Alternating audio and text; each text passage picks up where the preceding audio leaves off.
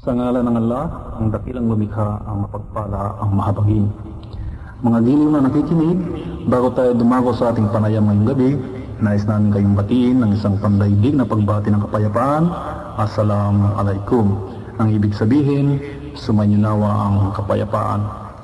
Karaniwan na sa ating mga Pilipino na isinilang sa mga magulang ng Kristiyano at lumaki sa gitna ng sambayan ng Kristyanismo, wala tayong kalam-alam sa mensahe ng Islam. At kung meron man, kadala sa ibatay lamang sa mga balibalita na sadyang salungat sa mga itinuturo nito. Hindi natin may pagkakailan ang larawan ng Islam at Muslim sa ating bansa ay sadyang hindi maganda. Ito ay bunga ng mahabang panahon na paninira ng mga banyagang sumakop sa ating bansa. Huwag nating kalilimutan na ang buong bansang Pilipinas, maliban sa Mindanao, ay nasakop ng mga Kastila sa loob ng mahigit na tatlong daang taon. Ganun na lamang ang kanilang pagkapuot sa ating mga kababayan sa Mindanao sa dahilang hindi nila nasakop ito sa panahon ng kanilang pananatili sa ating bansa. Karagdagan pa nito, si Magellan na unang nagtanggang sumakop sa ating bansa ay napatay ng ating kauna-unahang bayani na si Datu Lapu-Lapu, isang Muslim. Ang mahabang panahon na paninira o yung sinasabing black propaganda ng mga dayuhan na itinanim sa kaisipan ng karamihang Pilipino ay nananatili pa rin sa atin hanggang sa ngayon. Sa mass media o pagbabalita na lamang, maging sa pahayagan, radio o telebisyon, kapag Muslim ang nagkamali, laging isinasama ang kanyang pagka-Muslim sa pagbabalita. Halimbawa, si Ali Abdullah, isang Muslim, ay nanaksak at nakatakas. Samantalang kapag kapatid nating Kristiyano nagkamali, hindi binabanggit ang kanyang pagkakristyano. May narinig na ba kayong balita na ganito ang sinasabi? Si Juan de la Cruz, isang Kristiyano, ay naglasing at nakapatay. Sadyang wala pa po. Bagkos ganito ang sinasabi ng pagbabalita. Si Juan de la Cruz, isang karpintero, o kaya isang estudyante, o kaya isang mekaniko, ay naglasing at nakapatay. Ito ay sadyang malinaw na ang paninira ay nananatili pa rin sa atin bagamat meron na tayong sinasabing kalayaan mula sa mga banyagang sumakop sa atin. Hindi natin maialis na may Muslim na nagkakamali, subalit sapat ba ito upang ang pagbabalita ay hindi maging parehas? Ito ay isa lamang sa mga paninira na nangyayari, kaya tuloy naging malayo ang kalooban ng bawat Kristiyano at Muslim sa isa't isa. Bagamat ganito ang katayuan ng ating lipunan sa di magandang pagtingin sa Islam at Muslim, maraming ang nagtataka kung bakit patuloy pa rin ang pagdami sa ating mga kababayan ang yumayakap sa Islam. Ano kaya ang dahilan ng kanilang pagbabagong pananampalataya? Anong nakita sa Islam at ito ay kanilang tinanggap? Kaya't inaanyayahan namin kayo na manatili sa inyong pakikinig upang malaman natin ang dahilan ng pagdami ng yumayakap sa Islam. Kapiling natin ngayon ang ilan sa ating mga kababayan na yumakap sa Islam kamakailan. Una nating ipakilala si Omar Peñalver na tubong Iloilo. Siya ay sinilang sa mga magulang na Kristiyano. Katunayan, siya ay sinilang sa kapaligiran na Katoliko ang pananampalataya.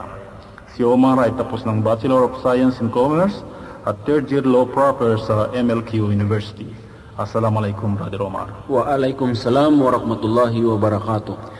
Si Ibrahim Gakuan ay tubong Enrile, Cagayan. Siya ay dating sakristan ng isang simbahan sa bayan ng Enrile sa loob ng apat na taon nung siya ay nasa mataas na paaralan pa. Siya ay nakatapos ng Bachelor of Science in Commerce mula sa University of the East. Siya ay kasalukuyang nagtatrabaho bilang isang Systems and Procedures Analyst. Assalamualaikum, Brother Ibrahim. Waalaikumsalam warahmatullahi wabarakatuh. Si Brother Ismail Ursua naman ay tubong Bayambang Pangasinan. Siya ay nagtatrabaho bilang isang accountant. Siya ay dating Baptist, bagamat ang mga magulang ay mga saradong katoliko. Brother Ismail, Assalamualaikum. Waalaikumsalam warahmatullah. Si Brother Ahmad Mabasa ay tubong Cagayan. Siya ay dating Seventh-day Adventist.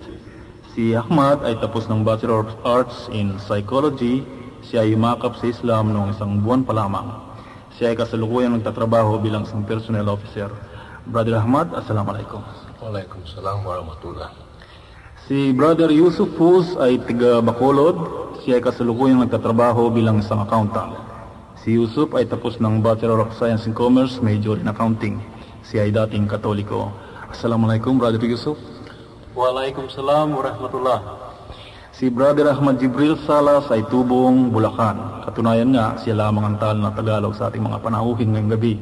Si Ahmad ay dating katoliko at siya ay nagtatrabaho bilang isang accountant.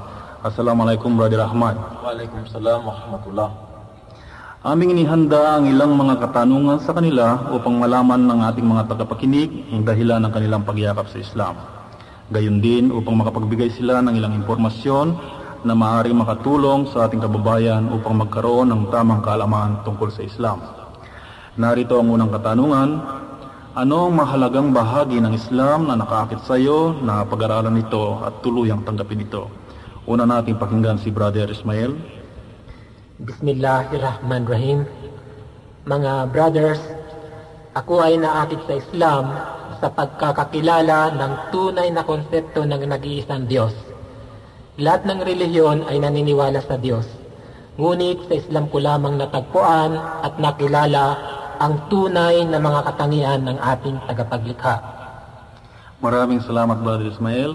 Inyong narinig mga brothers na ang nakakit kay Brother Ismail ay ang tamang pagkakilala sa ating dakilang lumikha na siyang mahalaga upang magkaroon ng tamang pagsamba. Ano naman ang nakakit sa iyo Brother Omar?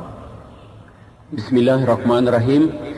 Ang pinakapunto na nakaakit sa akin upang tanggapin ang pananampalatayang Islam ay ang pangkalahatang turo o aral nito. Unang-una, ang tanging sinasamba at ang pamamaraan ng pagsamba ay iisa. At ang isa pa, ang paglalarawan nito sa pagkakapantay-pantay ng tao at ang tunay na kapatiran ng mga tagasunod sa Islam. At sa Islam, malinaw at simple ang turo na ang dapat lamang sambahin ay ang siyang nagbigay buhay sa ating lahat, ang Allah. At tayong mga tao bilang mga nilikha karapat dapat lamang na sa nag-iisang tagapaglikha tayong lahat sumunod, sumuko at tumalima ng buong puso. Malinaw at makatwira ng tinura ni Brother Omar. Mabaling naman tayo kay Brother Ahmad. Mabasa? Maraming bagay at kadahilanan kung bakit ko niyakap ang Islam. Isa sa mga ito, na siyang higit sa lahat, ay ang paniniwala na walang, dap, walang ibang dapat sambahin kung hindi si Allah lamang, na siya ay bubultangi, nag-iisa, walang kawangis, na hindi siya dapat tambalan o itambal kangin pa man. Maraming salamat Brother Ahmad.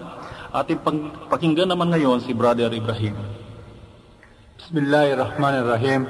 Alhamdulillah Rabbil Alamin. Brother, ang sistema at pamamaraan ng pagdarasal ng mga Muslim ang nakaakit sa akin kung bakit niyakap ko ang relihiyong Islam. Limang beses maghapon sa takdang oras nagtatawag na magdasal ang mga Muslim sa pamamagitan ng unang pagsigaw ng Allahu Akbar.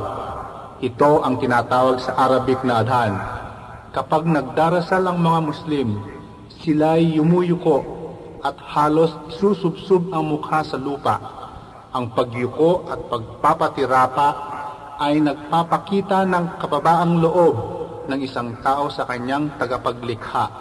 Ito pala ang matagal kong hinahanap-hanap at dito sa Islam kong natagpuan ang kasagutan dahil ang mga ito ay hindi ko nakita o nadama sa ibang relihiyong noong ako'y hindi pa isang Muslim.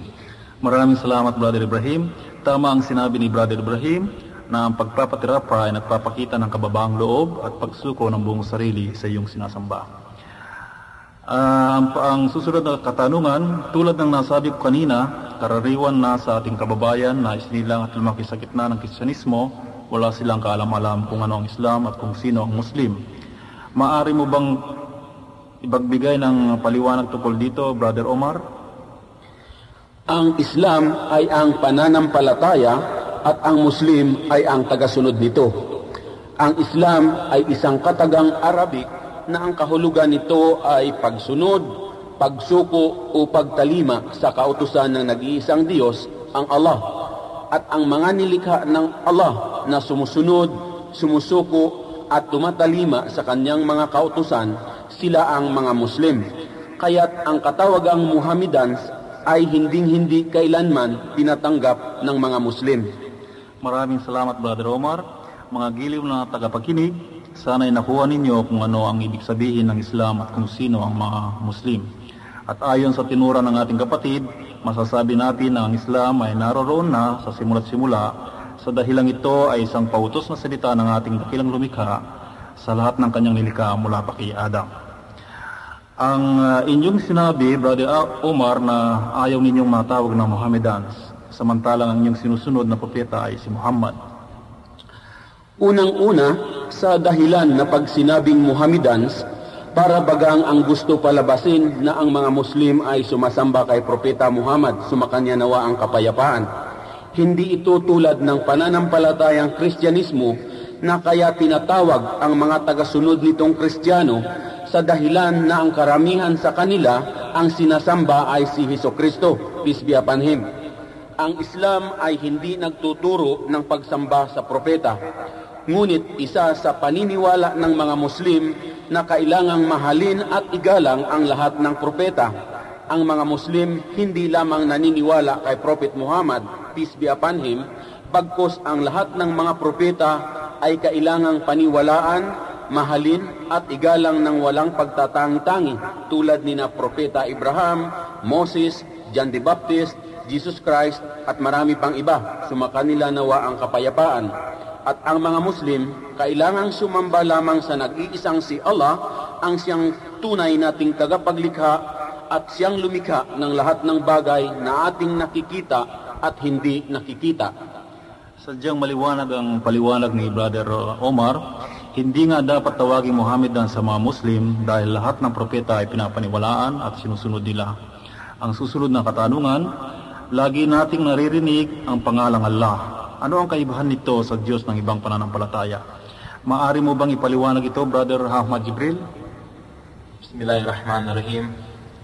Alhamdulillah Rabbil Alamin. Assalamualaikum mga brothers. Walang pagkakaiba ang salitang Allah sa salitang Diyos na tagapaglikha o sa English na God, the Almighty Creator. Para sa kaalaman ng lahat, ang Allah ay isang Arabic na salita na may isang kahulugan ang tanging nag-iisang tunay na Diyos na siyang Panginoon ng lahat ng nilikha. Siyang nag-iisang Diyos na siyang lumikha sa lahat ng tao at mga bagay. Nakikita man natin o hindi. Ang pagkakaala ng hindi Muslim, ang Allah ay Diyos lamang ng mga Muslim o mga Arabo. Ito ay maling kaisipan. Kaya lang natin pinanatili ng mga Muslim ang salitang Allah ay dahil sa ilang mahalagang bagay. Unang-una nga rito, kapag sinabi nating Allah, siya ang tanging isang Diyos. Walang anak, walang magulang, walang katulad, walang katambal o kasama sa pagiging Diyos. Siya ay ganap na isa. Pangalawa, ang Allah ay hindi maaaring masangkot sa pambabae o panlalaking anyo. Siya ay walang kasarian. Siya ay walang kawangis o katulad at hindi kailanman maaaring ihambing kanino paman. Siya ay mananatiling ibang-iba kaysa sa kanyang mga nilikha sapagkat siya lamang ang tanging tagapaglikha at ang lahat ay kanyang mga nilikha. Pangatlo nito, sa salitang Allah, ang lahat ng katangian ng tunay na Diyos ay matatagpuan. Siya ang nagmamay-ari ng walang hanggang kapangyarihan, walang hanggang karunungan, kabanalan, kagandahan, at kabutihan. Siya ang nag-iisang tagapaglikha at sa kanya nagmumula ang lahat ng bagay. Napakaliwanag ang tinuran ng ating kapatid sa makatuwid, ang Allah na kinikilala ng mga, at sinasamba ng mga Muslim ay siya ring Diyos na sinasamba ng lahat ng propeta at siya ring Diyos ng lahat ng tao, maniwala man sa Kanya o hindi. Ang susunod nating katanungan, nasabi ninyo na naniniwala kayo sa lahat ng propeta na isinugo ng Allah. Kasama na rin dito si Jesus. Magkapareho ba ang mensahe ni Muhammad at ni Jesus? Maari mo bang sagutin ito, Brother Ibrahim? Totoo yan, brother, pareho. Katotohanan na walang pagkakaiba. Iisa ang mensahe ni Jesus at si Muhammad, ang pagsamba lamang sa nag-isang tagapaglikha na si Allah. Noong kapanahunan ni Jesus, tinanong siya kung ano ang Pangulong Kautusan. Ang sabi ni Jesus ay, Pakinggan mo, O Israel, ang Panginoon nating Diyos. Ang Panginoon ay iisa. Mahalin mo ang Diyos mo ng buong puso, ng buong kaluluwa, ng buong isip at buong lakas. Ito ay mababasa natin sa Marcos Kapitulo 12, versikulo 29. At sabi ng Allah kay Muhammad, Kul hu wallahu ahad, Allahu samad, lam yalid walam yulad, walam yakun lahu kufuwan ahad. Ibig sabihin sa Tagalog, ipahayag mo Muhammad, siya si Allah, ang nag-iisa, Allah na walang hanggan, ang kaganapan, hindi siya ipinanganak at hindi nagkaanak, at sa kanya ay walang makakatulad. Ito ay mababasa natin sa banal na Quran, chapter 112. Ito ay isa lamang sa mga patunay ng kaisahan ng mensahe ni Jesus at si Muhammad, peace be upon them. Maliwanag ang ebidensyang tinuro ni Brother Ibrahim. Batay sa kanyang paliwanag, ating mapapagtanto na makatiwiran lamang na isa ang pinakabuod na mensahe ng lahat ng propeta dahil isa ang nagsugo sa kanila. Ano ang pagkakilala ninyo kay Jesus noong hindi pa kayo Muslim? Tanungin natin si Brother uh, Ismael. Ang kinagisnan kong pananampalataya ay nagtuturo na si Jesus ay Diyos, na ang Ama, Anak, at ang Espiritu Santo ay iisa, na siya ang Misaya, pinanganak na himala, walang sumiping na lalaki sa kanyang ina. Ang Diyos ay bumaba sa lupa at nagkatawang tao sa katauhan ni Jesus, na si Jesus ang daan at kaligtasan, ang tagapamagitan ng tao at Ama. Ipinako sa krus at namatay dahil sa pagtubos ng kasalanan ng sanlibutan. Maraming salamat Brother Ismael.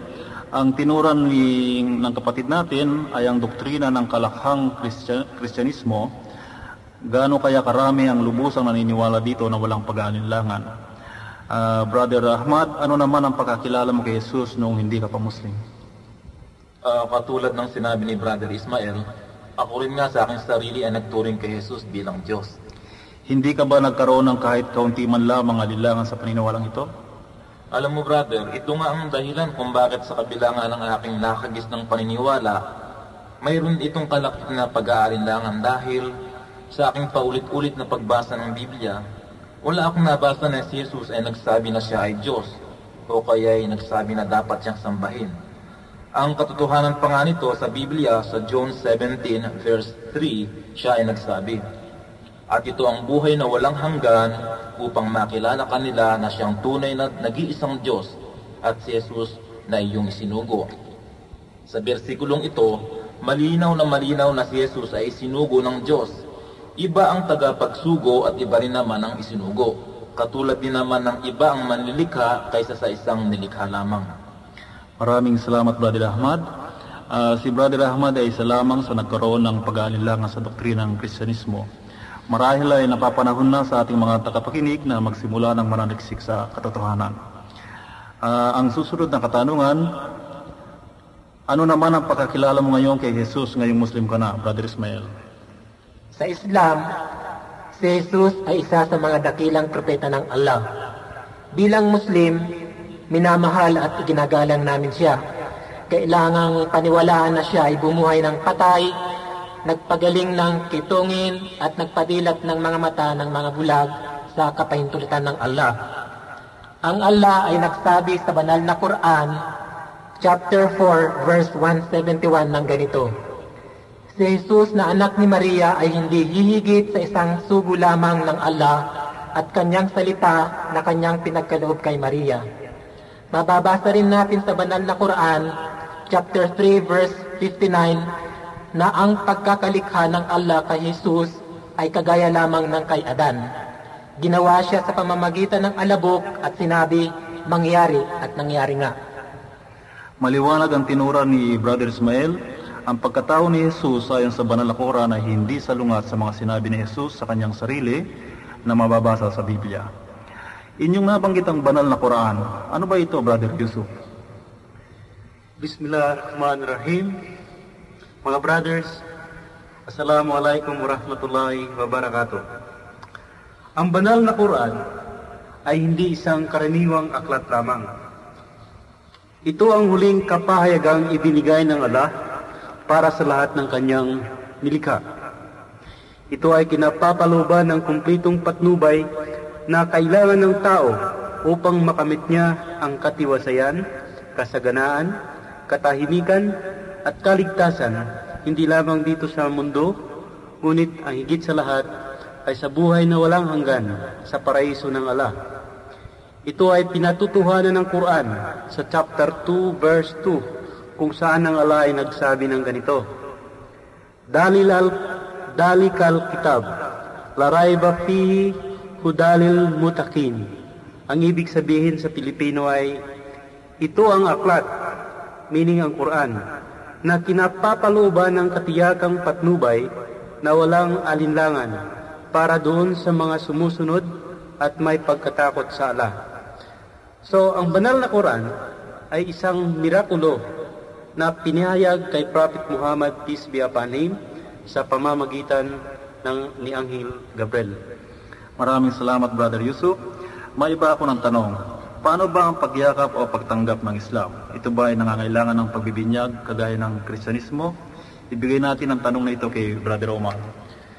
Sa Islam, wala yung tinatawag na binyagan.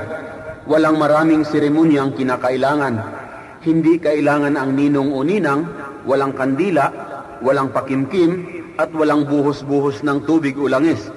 Kung malinaw sa isang tao ang turo o ang aral ng Islam at nakahanda siyang tanggapin ito, wala siyang ibang dapat gawin kundi ang manumpa lamang. Siya ay magpahayag at kanyang sabihin na sumasaksi ako na walang ibang dapat sambahin kundi ang Allah lamang at sumasaksi rin ako na si Muhammad ang huling alipin at propeta ng Allah. Matapos na ipahayag itong panunumpa, dito siya magsisimulang gampanan ang kanyang mga tungkulin bilang isang Muslim. Maraming salamat Brother Omar. Napapag- napakaganda pala ng pagpasok sa Islam. At hindi lamang yon, ito ay malaya sa anumang magarbong seremonyas at uh, hindi magastos. Ang susunod na katanungan ay naukol sa mga karanasan ng ating mga kapatid. May mga bagay bang pumipigil sa inyo bago ninyo tuluyang niyakap ang Islam? Uh, una nating pakinggan si Brother Ahmad Mabasa. Ah, una ay ang kalagayan ko sa aking pamilya. Pangalawa ay ang katayuan ko sa lipunan. Ah, binanggit ko ito sapagkat binigyan ko at sinalang-alang ang kalagayan ko ng, sa aking mga mahal sa buhay. Ang magiging pakikisama na sa akin magiging trato. Pangalawa, ang magiging pak- pakikisama pakikitungo ng mga dati kong kaibigan at kasamahan sa komunidad. Subalit sa kabura, kabila ng mga balakid na ito, ay pinili ko pa rin yakapin ang Islam. At umaasa ako, inshallah, na sa darating na panahon ay maunawaan nila ako. Maraming salamat Brother Ahmad. Ah, si Brother Ahmad Salas naman ang ating pakinggan. Ang aking mga magulang at kamag-anak na mga katoliko ay mga bagay na pumipigil sa akin ah, para yumakap ako sa Islam. Pangalawa nito, ang aking tiyuhin ay isang pare at may katungkulan sa simbahan. Pati na ang aking mga malapit na kaibigan, ang iniisip ko ay kung paano ko sila pakikatunguhan. Ngunit isang bagay ang binigyan ko ng pagpapahalaga. Ito ay ang pagsuko at pagsunod ko ng ganap sa Allah. Kaya sa kabila ng mga bagay na pumipigil, niyakap ko ang Islam. Sinunod ko ang tawag ng katuwiran at tamang pananampalataya, sapagkat dito ko natagpuan ang isang payapang pamumuhay at higit sa lahat ang tapat na paglingkod sa Allah, kalakip ng paggawa ng kabutihan ng dahil lamang sa Allah subhanahu wa ta'ala. Maraming salamat Brother Ahmad. Ah, ano naman ang karanasan mo ah, tungkol dito Brother Yusuf? Mayroon din po akong mga bagay-bagay na pumipigil sa pagyakap ko sa Islam. Unang-una ay yung agam-agam ko sa aking pamilya, lalong-lalo na sa aking mahal na asawa na isang katoliko. Natatakot ako sa posibleng maging conflict naming mag-asawa at ang magiging bunga nito sa aming mga anak na lahat ay nag-aaral sa eskwelahang katoliko. Pangalawa ay sa mga magulang, kapatid at mga kamag-anak na lahat din ay mga Kristiyano. Natatakot ako na baka hindi nila matanggap at masira tuloy ang aming magandang samahan. Pangatlo ay sa mga kaibigan at kaopisina dahil nag-aalala ko na baka bigyan nila ng hindi magandang kahulugan ang aking pagbabalik Islam. Subalit, dahil nga sa nakita ko ang tunay na pananampalataya at tamang landas sa Islam at makaraan ng masuring pagmumuni-muni, hindi ko na inalintana o isinaalang-alang ang mga bagay na ito. Maraming salamat Brother Yusuf. Uh, ating pakinggan naman si Brother Ibrahim. Brother, walang mga bagay-bagay na pumigil sa akin. Tuluyan kong tinanggap at niyakap ang reliyong Islam na walang pag-aalinlangan ni hindi ko nga inisip ang kahihinatnan ng desisyong kong ito. Ang nanaig sa kaisipan ko ay nang lubusan akong nakumbinsi sa pinakabuod na turo ng Islam, yung tamang pagkikilala sa tagapaglikha at lalo na nang nalaman ko rin ang tunay na katauhan ni Jesus na siya pala ay isang tao at dakilang sugo o propeta ng Allah at ang kanyang turo ay ang pagsamba lamang sa nag-iisang Diyos na si Allah. Maraming salamat, uh, Brother Ibrahim. Uh, tiyak si Brother Omar ay meron ding karanasang tulad nito. Oo, brother, meron din. Unang-una, dahil sa ako nga ay pinalaki ng relihiyosong pamilya. Ang katotohanan, ang aking mga magulang ay aktibong-aktibo sa simbahan. Ang isa pa, ang nanay ko ay nagtuturo ng katikism sa eskwela.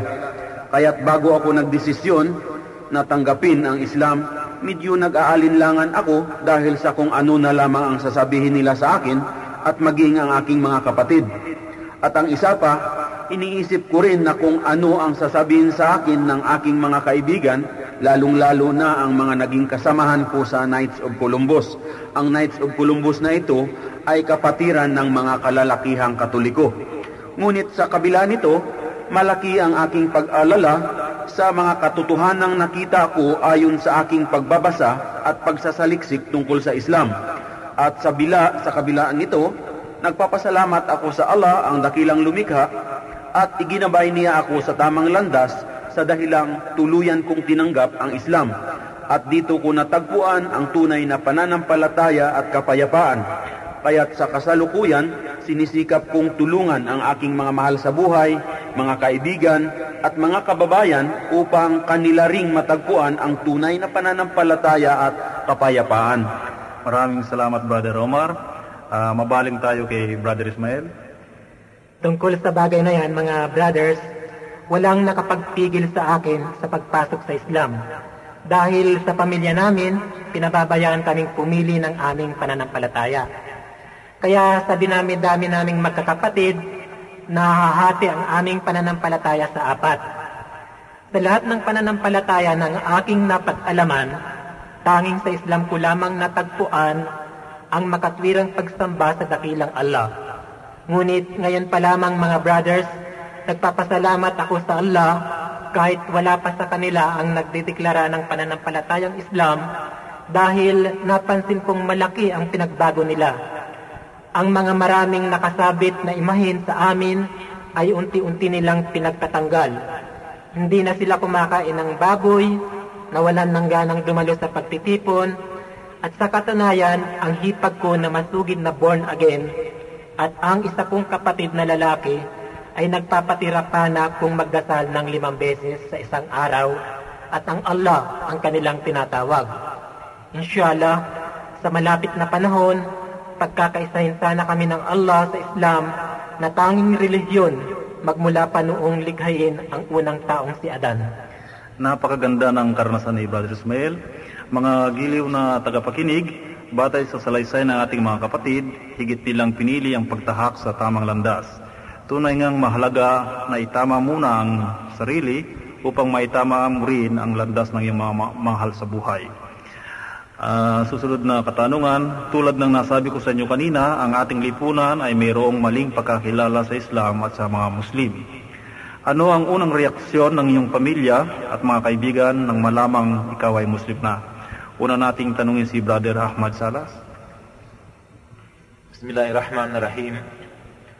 Nang tinanggap ko ang Islam, Wala akong narinig sa aking mga magulang. Iginalang nila ang aking pasya. Ngunit sa mga ilan kong kamag-anak at kaibigan, nakarinig ako ng mga pang-insulto at pangungutya. Ngunit pinaglabanan kong lahat ito. Pinakita ko sa kanilang lahat ang pagbabago ko. Ang pagdarasal, ang pakikitungo ko sa kanila, ang pananalita ko, ang pag-iwas ko sa mga bisyo. Ginawa kong lahat ito para mapatunayan ko ang pagbabago. Mayroon ding mga gabing ako'y nagdarasal na sanay magbigay liwanag ang lahat ng ginagawa ko. Pagkaraan ng ilang buwan, ang aking mga magulang ay nagpahayag ng kusang loob na yumakap sa Islam. Kasunod nito ay ang aking dalawang kapatid at ang kanilang mga anak. Ang isa kong pinsan na nagtuturo ng Christian religion ay nagmuslim din kasama ng kanyang mga pamilya. Alhamdulillah, tahimik ang buhay ko ngayon at wala akong hinahangad kundi ang maglingkod ng tapat sa Allah. Maraming salamat Brother Ahmad uh, Jibril Salas. Si Brother Ibrahim naman ang ating pakinggan. Ang reaksyon ng pamilya ko ay malamig nang tinanggap ko ang relihiyong Islam. Ang sabi pa nga ng asawa ko sa akin ay, kaya lamang siguro ako ay nagmuslim ay dahil sa gusto kong mag-asawa muli. Ipiniliwanag ko sa kanya ang mga kadahilanan at kung ano ang Islam. Sa kanya ko unang inumpisahan ang dawa or yung Islamic awareness. Ang reaksyon ng pamilya ko ay malamig nang tinanggap ko ang relihiyong Islam. Ang sabi pa nga ng asawa ko sa akin ay, kaya lamang siguro ako ay nagmuslim ay dahil sa gusto kong mag-asawa muli. Ipiniliwanag ko sa kanya ang mga kadahilanan at kung ano ang Islam. Sa kanya ko unang inumpisahan ang dawa or yung Islamic awareness sa aking munting kakayahan. Hindi lamang ang asawa ko ang tumuligsa sa akin, kundi pati ang nanay at mga kapatid ko, lalo na't ang panganay namin na mahigpit sumalungat sa pagyakap ko ng Islam. Ang tawag nga nila sa akin ay isang erehes o lapastangan na walang utang na loob sa kinagisnan o kostumbre ng aming pamilya. Sa kabila nito, patuloy ko pa rin silang binigyan ng babasahing pang-Islamiko at nagpaliwanag ng turo ng Islam. Sinikap kong ipinakita sa kanila ang aking pagbabago bilang isang Muslim na sumusunod sa kautusan ng Allah. Nakita nila ang palagian kong pagdarasal na nagpapatirapa at ang pag-iwas ko sa mga alak. Dahil sa kagustuhan ng Allah na buksan ang diwat puso ng mga mahal ko sa buhay, sa wakas, tinanggap ng asawa ko ang Islam pagkaraan ng mahigit isang taon. Sumunod na rin ang aking nanay at dalawa kong babaeng kapatid. Noong nakarang dalawang taon, ang dalawa kong lalaking kapatid, pati na ang kanila pamilya ay yumakap na rin ng Islam. Kabilang narito ang aming dalawang kasama sa bahay. Sila ay mga Muslim na. Alhamdulillah. Maraming salamat Brother uh, Ibrahim. Dito natin makikita mga giliw na tagapakinig na ang pagsagawa ng pananampalataya ay higit na mabisa kaysa sa salita lamang. Ating uh, tanungin si Brother uh, Ismael. Nung ako'y nagmuslim, sa pamilya ay walang problema. Ngunit sa opisina, maraming nagulat kung ano raw ang nakain ko at ako'y nagmuslim. Unang araw ko pa lang yakapin ang Islam, sa opisina, pakiramdam ko para nila akong iniiwasan. Sa oras ng sala, pag nakita na nila akong naguhugas ng ibang parting katawan, o yung tinatawag na wudu sa Arabic, sasabihin nila, hayan ka na naman, magtututuwad na para daw akong aso. Sa kabila ng pagtitiis ko sa kanilang pag-aalipusta at marahil ay ginawang pagsubok ng Allah sa tapat kong paniniwala sa Kanya, hindi ako bumitaw sa Islam, bagkus lalong tumibay ang aking paniniwala sapagkat alam ko na ito ang matagal ko nang hinahanap na siyang makakapagdala sa akin sa kaharian ng ating tagapaglikha. Maraming salamat Brother Ismail. Napakaganda ng bunga ng pagtiis ni Brother. Uh, pakinggan naman natin ngayon si Brother Yusuf. Ang totoo, Brother Khalid, hindi ko binigla ang asawa ko sa pagsabi na ako isa ng Muslim kundi sa paunti-unting paraan. Tuwing susulat ako, dinadagdagan ko ng ilang Quranic verses at mga prayer supplications. Gayon din ang bismillah sa unang pahina. Natuwa nga ang misis ko sa dahilang ako raw ay tumibay ang pananalig sa Diyos. Kaya nang sabihin ko sa kanya na ako'y isa ng Muslim, hindi ko nakita sa kanya ang pagtutol. Sa mga magulang at mga kapatid, wala pa akong natatanggap na comment sa kanila. At uh, sa mga kaibigan at kaopsina, alhamdulillah, wala rin silang mga comments. Hmm, Maraming salamat, Brother Yusuf. Sadyang napakahalaga ng pagsagawa ng itinuturo ng Islam dahil ito ay nagsisilbing paraan upang makita ng ating mahal sa buhay ang kaibahan at kagandahan ng Islam. Uh, ngayong Muslim na kayo, ano ang pinakamalaking pagbabago sa inyong sarili? Unahin natin si Brother Ahmad Mabasa. Ang unang nadama ko ay naalis ang agam-agam sa aking puso at kaisipan kung sino ang dapat sambahin. Maraming salamat, Brother uh, Ahmad. Sa, sa wakas ay nawala rin ang iyong pag-aalinlangan kung sino ang dapat sambahin. Uh, mabaling tayo kay Brother Ibrahim. Alhamdulillah, ako ay isang Muslim na brother at marami akong pagbabago nang yakapin ko ang Islam. Una, nagkaroon ako ng tamang pananaw kung sino ang tinatawag ko Diyos o tagapaglikha na walang iba kundi si Allah na siya lamang ang sinasamba ko na ngayon. Natutunan kong magdasal hindi lamang limang beses maghapon kundi parati akong humihingi ng tulong o habag sa Allah sa tuwina na patawarin ang aking pagkakasala. Dati-rati lahat ng panahon ng buhay ko ay halos iginugol ko sa paglikom ng material na bagay.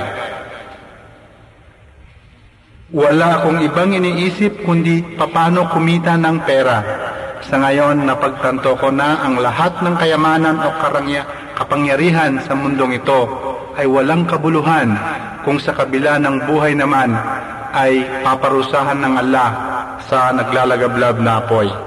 Natutunan ko na rin magpakumbaba, maunawain at mapagbigay sa kapwa. Nung araw, akala ko na ang kasaganaan at karangyaan na tinatamasa ko at ng pamilya ko ay bunga ng aming tagumpay kung kaya naging mayabang at mapanglait ako sa kapwa. Bunga rin nito ay naging sakim ako sa kayamanan. Lahat ng mga masasamang pag-uugali kong ito ay unti-unti kong binago lalo na't nang nalaman ko ang turo ng Islam at nang nalaman ko rin ang kalakip na kaparusahan nito sa araw ng paghuhukom. Maraming salamat Brother Ibrahim. Dito natin mapapagtanto na ang kayamanan ay hindi sapat upang makamta ng kaligayahan dito sa mundo. Ating pakinggan ngayon si Brother Ismael. Mga brothers, isa sa malaking pagbabago magmula nang yakapin ko ang Islam ay ang pagtalikod ko sa sugal. Kahit hindi ninyo na itatanong, ako ay isang masugid na sabungero mula pagkabata. Subalit, nung ako ay nagmuslim, ganun na lamang ang pagtataka ng aking pamilya dahil lubusan kong pinalikuran ang bisyong ito. Dahil ang sugal ay isa sa mga bisyo na mahigpit na ipinagbabawal sa Islam. Maraming salamat Brother Ismail. Sadyang napakaganda ang iyong pagbabago. Uh, ating uh, tanungin si Brother Yusuf. Bukod pa sa mga nasabi na ng ating mga kapatid, Brother Khalid, ang Islam ay nakatulong din sa akin ng malaki upang umiwas sa mga bisyo na dati kong kinagawa rin, tulad ng iba't ibang klaseng pagsusugal, pag-inom ng alak, gayon din ay umiwas na rin ako sa pagkain ng karni ng baboy. Maraming salamat Brother Yusuf. Iyong uh, nabanggit ang baboy. Ang mga Muslim ay kilalang kilala na hindi kumakain ng baboy. Bakit, Brother Yusuf? Totoo po yun, Brother Khalid. Ang pagkain ng karin ng baboy ay talagang ipinagbabawal sa Islam. Ito ay isang kautusan ng Allah na nasasaad sa maraming chapter ng banal na Quran, katulad ng chapter 2 verse 173, chapter 5 verse 4, chapter 6 verse 145, at saka chapter 16 verse 115. Ang katotohanan, hindi lang sa Quran ipinagbabawal ang pagkain ng baboy. Gayon din po sa Biblia. Sa Leviticus 11 verses 7 to 8 at Deuteronomy 14 verse 8 ay nasusulat din na huwag kumain ito sapagkat ito ay isang karumal-dumal na hayop. At bilang masugid na, na Muslim, tayo ay nararapat lamang na sumunod sa kautosan ng Allah nang walang pag-aatubili at katanungan. Maraming salamat Brother Yusuf. Ayon sa iyong uh, tinuran, uh, hindi lamang pala Muslim ang hindi dapat kumain ng baboy, pati na rin pala Kristiyano.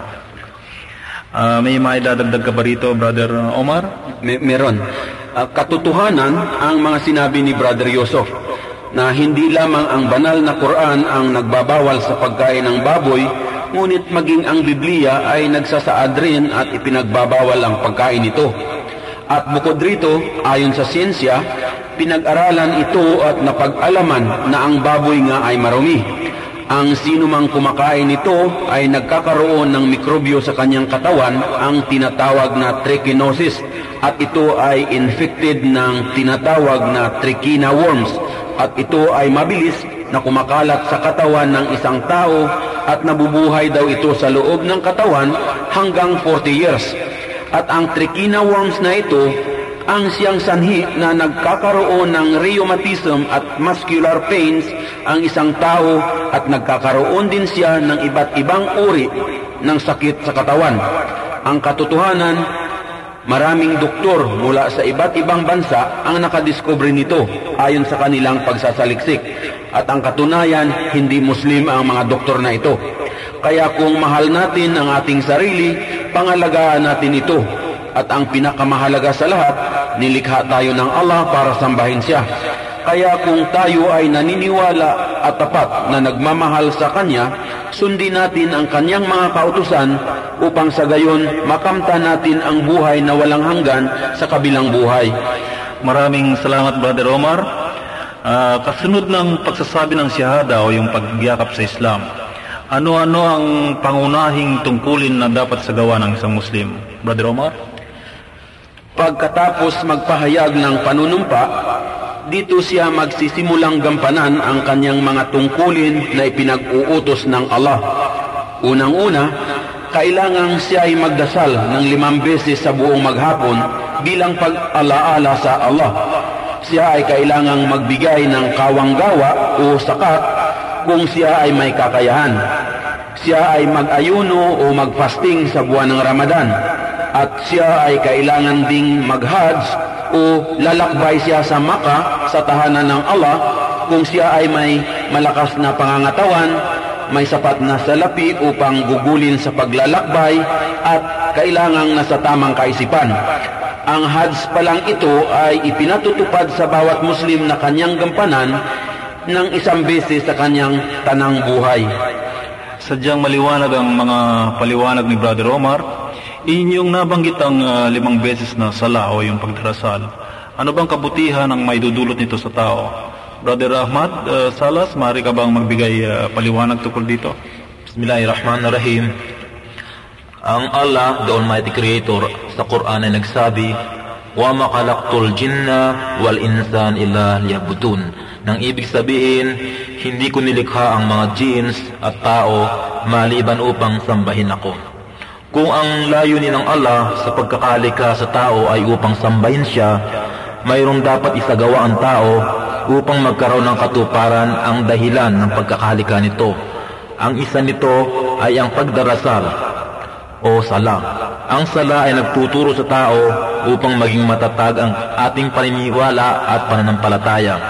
Ginagawang malinis ang ating puso, kaisipan, konsensya at kaluluwa nagiging maliwanag ang ating kaisipan tungkol sa tamang pakikipagugnayan sa Allah subhanahu wa ta'ala. Ang pagdarasal ay isang paraan upang maalala o magunita natin ang Allah at ang pag-alala o paggunita sa Allah ay isang mataas na uri ng pagsamba. Sa pagdarasal, ang tao ay nagkakaroon ng palagiang pagnanasang makamtan ang mataas na uri ng moralidad at kabutihan. Ang Propeta Muhammad sallallahu alaihi wasallam ay nagsabi, Kung mayroong ilog sa tabi ng iyong bahay at limang beses ka naliligo, mayroong ka bang nakikitang dumi? Katulad din ito ng limang beses na pagdarasal. Kaya sa pagdarasal, ang kasalanan ay nahuhugasan. Maraming salamat Brother uh, Ahmad. Tama ang tinuran ng ating kapatid. Magagawa lamang ang tunay na kabaitan o kabutihan sa lagi ng paggunita sa Allah. Bago tayo magwakas sa ating panayam ngayong gabi, nais ba ninyong magbigay ng panghuling salita o kaya'y paalala o payo sa ating mga kakapakinig? Uh, unahin natin si Brother uh, Ahmad Salas. Bismillahirrahmanirrahim. Sa mga tagapakinig natin, hindi maitatago ang katotohanan na sa lahat ng nilikha ng Allah sa mundong ito, ang tao lamang ang binigyan ng pananagutan. At upang maisa katuparan ng tao ang pananagutang ito, binigyan ito ng tamang kaisipan at katuwiran. Kaya naman, nararapat lamang na ang pananampalataya ay nakaayon sa ating kaisipan at katuwiran. Sa kasaysayan ng tao, mula kay Adan hanggang sa kasulukuyan, ang ala ay palagi na nagbibigay paalala na ang tao ay dapat sumamba lamang sa kanyang tagapaglikha at lumayo sa pagsamba sa bagay na ninikha lamang. Hindi ba makatuwiran lamang na ang tao ay nararapat lamang sumamba sa ating tagapaglikha. Ang lahat ng propeta mula kay Adan, kay Noah, Abraham, David, Solomon, Moses, Aaron, Jesus, Muhammad ay nagbigay ng isang pangunahing aral at ang pagsamba lamang sa Allah na ating tagapaglikha. Maraming salamat uh, Brother Ahmad Salas Sadyang uh, napakaganda na yung pagpapayo sa ating mga tagapakinig. Uh, pakinggan natin naman ngayon si Brother Omar. Mm, sa sino mang nakikinig sa panayam na ito, ang maipapayo ko na sana ay maging tapat tayo sa buhay na ito. Hanapin natin ang katotohanan sapagkat ang katotohanan ang siyang magpapalaya sa atin. At sa inyong paghahanap kung inyong mapagpasiyahan na Islam ang katotohanan, nararapat lamang natanggapin ito ng buong puso sa dahilan na ang kaligtasan ay matatamo lamang sa pagsasagawa ng mga itinuturo nito. Gaya din naman ng ibang pananampalataya, may Muslim din na nagpapabaya sa kanyang pananampalataya Kaya't huwag siya ang gawing hadlang sa pagtanggap ng Islam sapagkat ang Islam lamang ang tanging makakapagligtas sa atin at hindi ang tao. Katotohanan na tayong lahat ay magwawakas sa mundong ito at tayong lahat ay haharap sa paglilitis ng Allah sa araw ng paghuhukom. At huwag na nating hintayin pa ang pagdating ng araw na yaon, subalit panahon na upang magtimbang-timbang tayo at ating isuko ng buong puso ang ating sarili sa Allah, ang siyang dakilang lumikha at ang hari sa araw ng paghukom. Maraming salamat sa inyo. Assalamualaikum warahmatullahi wabarakatuh. Waalaikumsalam. Uh, napakaganda ng paalala ni Brother Omar. Ating pakinggan naman ngayon si Brother Ahmad Mabasa. Ang masasabi ko lamang sa mga nakikinig sa mga sandaling ito ay dapat na magmuni-muni kayo at magdili-dili. Tanungin ang inyong mga sarili kung ang kinabibilangang relihiyon ay siya bang tunay na makapagliligtas sa atin sa araw ng paghuhukom. Inyong ihambing ang kasalukuyan sa inyong hinaharap at sa relihiyong Islam at inyong makakamit ang tunay na katotohanan sumayin nawa ang pagpapala ni Allah. Maraming salamat Brother Yusuf, my Brother Ahmad Mabasa. Uh, ating uh, pakinggan ngayon si Brother Yusuf. Salamat Brother Khalid. Ang sa akin ay isang paalala lamang sa lalong-lalo na sa ating mga kapatid na hindi pa Muslim at yung mga naghahanap ng katotohanan. Ang pagyakap sa Islam o sa ano pa mang relihiyon ay hindi po bugso ng dabdamin lamang o sa pilitan o pakikisama lamang o isang instrumento upang makamit ang mga bagay na material. Ito po ay maling pamamaraan. Sa banal na Quran, sa chapter 2, verse 2, 5, 6, ang Allah ay nagsabi, ang pananampalataya ay hindi sa pilitan. Ang katotohanan ay kusang mangingibabaw sa, kasanil, sa kasinungalingan. Hindi natin maipagkakaila na sa simula ay totoong wala tayong sapat na kaalaman sa Islam. Kaya ang maipapapayo ko sa mga sa lahat ng ating mga kapatid ay basahin munang maigi na bukas ang damdamin at kaisipan ang banal na Quran at iba pang babasahing Islamic at unawaing mabuti ang mga aral at itinuturo nito. Kung kinakailangan, ikumpara din ito sa kasulukuyang ninyong paniniwala. Malalaman ninyo na ang katotohanan ay maliwanag na ipinakikita ng Allah sa banal na Quran, gayon din ang mga ligaw na landas. Ang Allah ay siyang makapangyarihan at siya lamang ang makapagbibigay sa atin ng tamang patnubay. Insya Allah, kung kayo ay ayakap sa Islam ng tao sa puso at walang alinlangan, maaasahan ninyo na hindi pala mahirap gampanan ang mga obligasyon ng isang Muslim. Ito po ay batay sa personal kong karanasan. Kaya Brother Khalid, mga brothers at mga tagapakinig, maraming salamat po. Wassalamualaikum warahmatullahi wabarakatuh. Maraming salamat Brother Yusuf. Napakaganda ng iyong tinuran. Ating ngayon pakinggan si Brother Ismail. Sa mga tagapakinig natin, sana ang panayam naming ito ay makapagdulot ng aral o dili kaya ay makapagbigay ng liwanag na maituwid ang mali nating haka-haka o makadagdag sa ating kaalaman tungkol sa pananampalatayang Islam. Inaanyayahan namin kayong magbasa at pag-aralan ang mga pag-Islamikong babasahin sapagkat dito natin matutunghayan ang tamang aral na naaayon sa batas ng Allah na siyang pinadala sa lahat ng mga propeta. Lahat tayo ay nagmimithing mamuhay, umakamtan ang paraiso na siyang pangako ng Allah sa mga mabubuti at may tamang pananampalataya. Ang Islam ay ang relihiyon na ibinigay kay Adan, ang unang taon at unang propeta ng Allah at sa lahat ng propeta na isinugo niya sa sangkatauhan. Ang Islam ay pinili mismo ng Allah at maliwanag na nababanggit sa kanyang huling kapahayagan sa tao.